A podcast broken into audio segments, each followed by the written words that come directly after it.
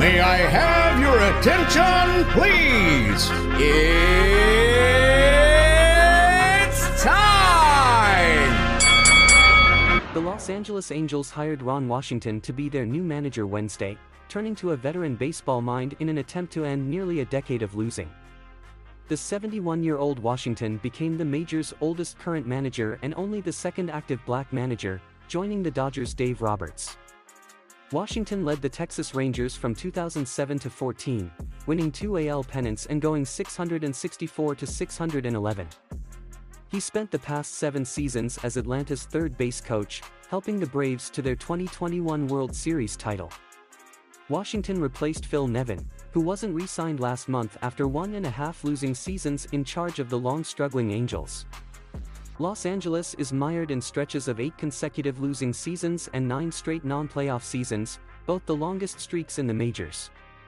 Arte Moreno, the Angels' 77-year-old owner, clearly hopes the experienced Washington can get the most out of a long underachieving franchise with a big payroll and three-time AL MVP Mike Trout, but almost no team success to show for it. Shohei Ohtani, the team's superstar two-way player, became a free agent this week. Washington got a two-year contract. He's the fourth manager in the last six seasons for the Angels following the departure of Mike Scioscia, who spent 19 years running the Halos bench before walking away after the 2018 season. Brad Ausmus, Joe Maddon and Nevin have all tried and failed to reverse the Angels' slide. Washington's successful tenure at Texas had plenty of bumps along the way. He tested positive for cocaine use during the 2009 season and offered to resign, but he kept his job and led the Rangers to the World Series in 2010 and again in 2011. Washington abruptly resigned from the Rangers on September 5, 2014, surprising the baseball world. Two weeks later, he acknowledged having an extramarital affair and cited it as the reason for leaving Texas, which had intended to bring him back in 2015. With a reputation as a personable, old-school manager with an ebullient personality and an exciting edge, Washington also knows the AL West well. Along with his time in Texas, he spent 13 seasons over two stints as a coach with the Oakland Athletics. In the 2011 film Moneyball, about the A's unlikely 2000 success, Washington was played by actor Brent Jennings, who delivered one of the movie's most memorable lines when urged by GM Billy Beane, Brad Pitt, to tell a player how easy it is to learn how to play first base. It's incredibly hard. In real life, Washington is one of the most respected infield coaches in the game's history.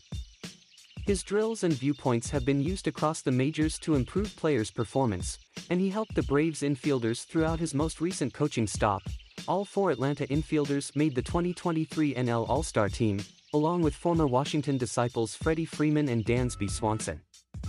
Washington passes Bruce Bochy of Texas and Brian Snitker of Atlanta, both 68, as Major League Baseball's oldest current manager.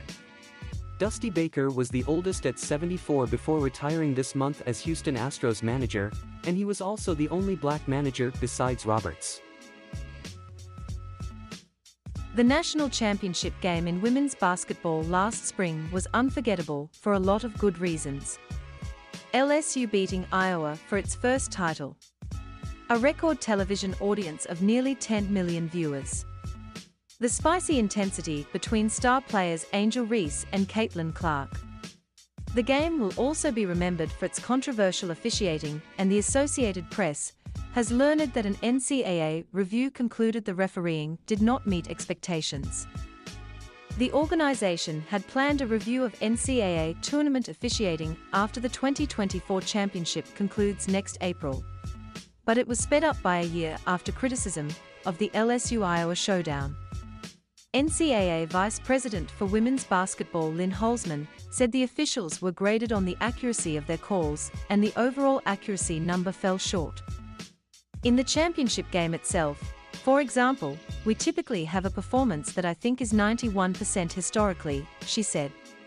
In that game, the percentage of correct calls was below that, around 88%. That's factually the case. The NCAA did not provide the review or details to the AP, but an independent review of LSU Iowa done by an official who did not participate in the game found the percentage of correct calls was much lower than 88%. Out-of-bounds violations were not included as part of the independent analysis. It was unclear if they are included in the NCAA figure. According to the independent review, mistakes made during the game included a foul on Reese at the end of the first quarter that was a second of the game. In the third quarter, two offensive fouls were missed, one on each teams.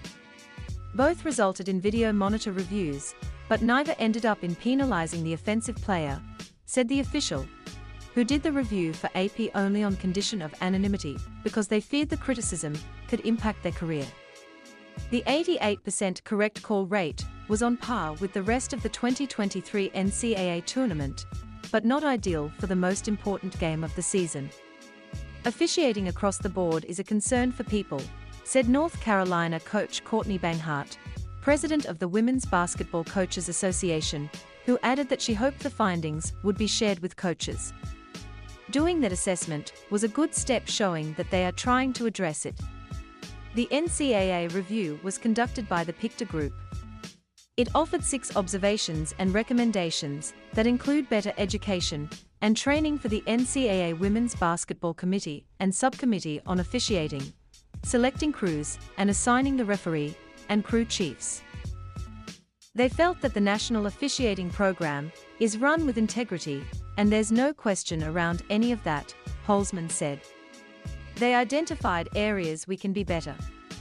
The NCAA updated its rulebook over the summer. One change, had it been in place last year, would have impacted the title game. Players now will no longer be charged with a technical foul for certain delay of game violations, like the one given to Clark late in the third quarter, because she didn't pass the ball to an official after a foul was called. Since it was the second delay of game violation for Iowa, Clark was charged with a technical, her fourth foul of the game.